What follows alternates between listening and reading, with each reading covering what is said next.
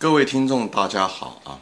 欢迎来到《投资悟道，渡人渡己》这个节目，我是主播金兵啊。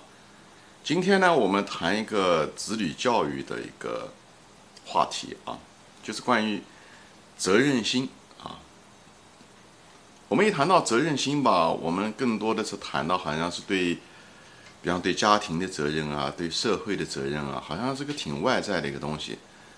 嗯，其实是一个很内在的，在个人成长上，嗯，是非常内在的啊。就是凭我个人的经验，这五十年，所以我想谈一谈我对责任心的看法啊。可能大跟大家的看法有点不一样。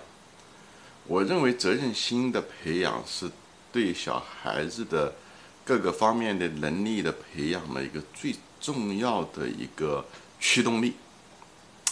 咱们中国人都是喜欢，就是小孩子稍微大一点就培养他各种能力啊，就注意他能力的培养和知识的培养，比方背唐诗啊，学国学啊，学画画、学音乐啊，就是学这些技能和知识。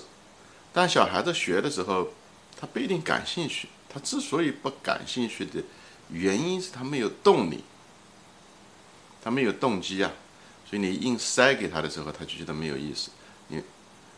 甚至是你最后是真正的毁灭了他真正喜欢这个东西的动机，对吧？因为你是硬压给他的。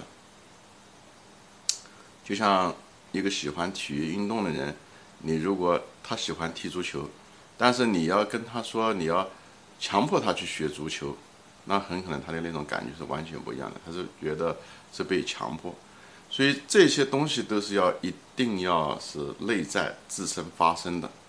那么你怎么样子调动他这个积极性呢？就是能够真正驱动他，让他自己学，啊，就是不是你要我学，还是而是我要学。这里面一个很重要的东西就是你能够激发他的那个责任心，就很重要。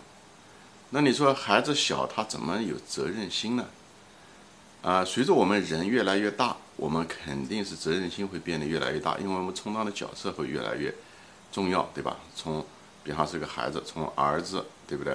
到丈夫，到父亲，对不对？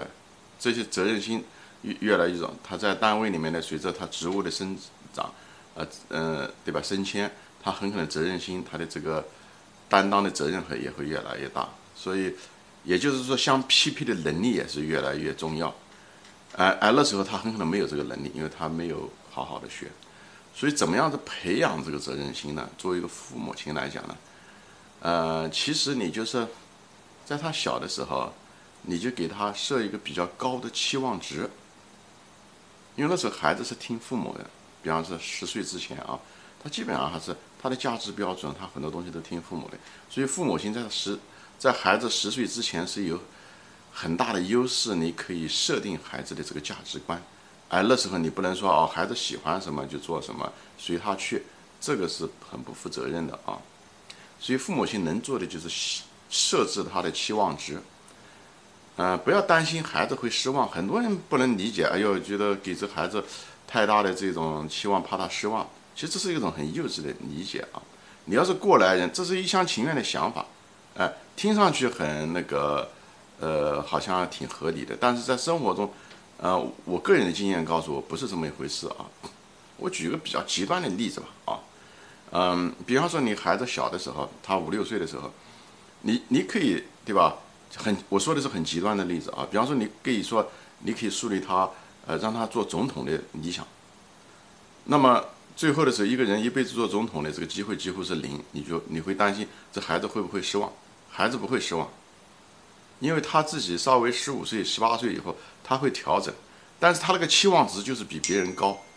人一旦期望值比别人高的时候，他就会想尽办法去增加自己的能力，学各种能力，怎么样子跟人交流，怎么样子找最好的人去学，因为他想成为总统嘛，所以他跟人家只是想成为一个工程师，他的期望值一定不一样，他会。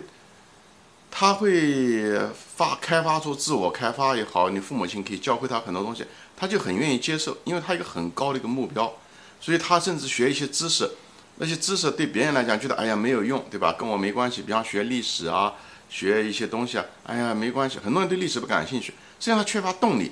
但是他知道他要成为总统的时候，他就知道他这些东西都得要学，对历史啊，对这些东西啊，因为他会要给很多人要做决定啊，他需要做，需要更厚的知识，更深的知识，而且能力方面培养，对不对？他需要，呃，领导，他的领导能力就是，他就自然而然他就觉得他需要，对不对？他的交流能力，嗯。理解别人的能力，哎，这些东西各种知识，他都会像海绵一样的去吸收，这就是他的动力。随着他将来年龄大的时候，哦，这个时候现实会变得越来越真实，他可能觉得自己不会成为总统，他自己会调节的，但是他一定会成为一个非常好的一个人，呃，非常有能力的人，他的能力都，嗯，发展出来了。这时候他很可能不会成为一个总统，但是他可能会成为一个公司的一个总裁或一个高级主管。这个就是期望值带动的责任心的动力，你激发孩子的这个责任心，也就是职位越高，其实责任越高，所以要有责任心。那相反的例子就是什么呢？很多人不培养孩子的责任心，只是培养孩子的能力。其实孩子不知道用这些东西有什么用，就像上课一样的，学的东西觉得有用吗？有用吗？老师没有告诉讲，是个学生，你他教的这个内容，你在实际中有什么用处？这学生是很难把这东西学好的。所以不要怪孩子，你什么东西都帮他做，一点点家务事都不让他做，他就没有责任心。他责任心怎么培养出来呢？他无法培养出来，对不对？他可能就是没事做，那他需要能量需要，呃，发挥掉学校的学的这些东西对他讲也没有意义，因为他不知道有有有什么用，而且只是为了一个成绩，是一个非常狭隘的一个呃目标，嗯，或者说哦，不要丢父母心里面，或者是搞一份好职业。你在责任心上面，你就把孩子给限制住了。所以每个人都有天分的，每个人身上都充满了很多能量，是本质具足的。但是因为你把那个心理上的期望值给他设，把他设定死了，所以他只能在那个空间中生存，最后他就变成那个样子的人。你那时候再跟他说这些东西，他一旦成年了，你要再跟他说就不行。所以中国很多人就是高分低能就在这，他考试考的可以。但是他毕业，他不知道怎么用，也不知道怎么样的能力，因为从来父母亲没有告诉过他，他自己也对自己从来没有过这样的期望值。所以中国在公司里面的时候，在在美国华人在嗯美国的公司升迁起来的时候，也是比较困难，也是在这。中国人更注重的是生存的手段，而没有太多的是那种责任心。他们虽然也是个人发展，但是那种责任心不够。没有责任心，你就很难个人发展，因为没有驱内在的驱动力啊。嗯，比方说有的时候，嗯，我想父母亲有的，比方说有些孩子是是一个乖孩子啊，对不对？溺爱惯了，什么事都不做，父母亲也也抱怨啊，这孩子好像天天就是打游戏机啊，对不对？呃，也不好好的干事。但是也许一个偶然的，比方说突然之间父母亲有有嗯丢掉了工作啊，哎，历史上这种故事举不胜举，对不对？所以他就突然之间他得要纨绔子弟，突然之间。就得承担家里面的责任啊，他最后就变得很厉害。嗯，比方说说父母亲生病了，这时候这个孩子家里面油瓶倒了都不扶的人，他这时候开始就必须要承担家里面很多责任。哎，那生病期间，哎，孩子过了一段时间才觉得这个，哎呦，这孩子长大了。这个就从这个很小的事情你就知道，他一旦承担了责任的时候，他所有的能力都会被激发出来。所以我就是说。给那个中国的父母亲一个规劝，就是不要什么事情都替孩子女做。虽然你有个很非常好的一个良好的愿望，但是你让他们去做，什么事情放开，不要怕他们犯错，不要怕他们担承担风险。这样的话，他们在做的过程中的时候，他也会有责任心会产生，因为他有参与感，他有参与感就有责任心。我举个例子，像我家的孩子，我家女儿，她就是我们很小，我们五岁的时候。她很小的时候，父母亲我们做的很多决定，无论是投资上的决定啊，买房子啊，还有工作上的事情啊，很多事情我们都让她参与，在这旁边听，所以这个后来对她生活中非常有作用，啊，对子女成长很有作用。所以不要就觉得，哎呦，让孩子专心学习啊，嗯，不要打搅他，这都是一些错误的观念啊。我说的都是经验之谈，这个过来人说的话啊。所以让孩子有参与感。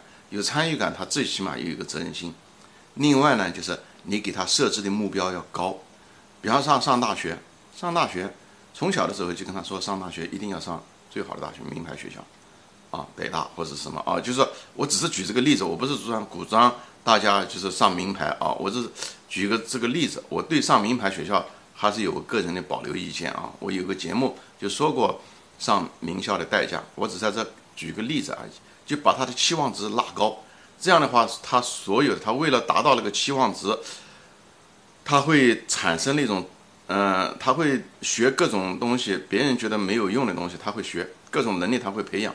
他觉得所有的东西都可能都需要的，哎，这样的话，你目的就达到了。以后他会成为一个一个有责任心的人。最后他成年的时候他就懂了，一个有责任心的人不仅给社会、给国家会产生很大的贡献，他自己也有很大的很大的满足感，对吧？一个人一辈子如果只是从事一个不起眼的一个角色，我相信社会满足感还是比较弱的啊，嗯。所以我就是给大家，给年轻的父母也好，啊，提供一个建议：如果是你已经成年一个年轻人呢，你可以呢，主动的把自己的期望值提高，不要怕失望，你不会失望的。你只要提高起来，你哪怕没有达到目标，你也不会失望的。失望是一个假想的幻觉，好吧？好，今天就说到这里。你觉得这一节节目对你有益，或者是对你身边的年轻的朋友有益，或者是？嗯，你觉得家里面的亲戚朋友，你觉得有益，麻烦你转发，好吧？嗯，我这个意见不一定完全准确，你也不一定同意，也麻烦你嗯留言啊，我们共同分享和讨论。好，今天就说到这里，下谢谢大家收看，再见。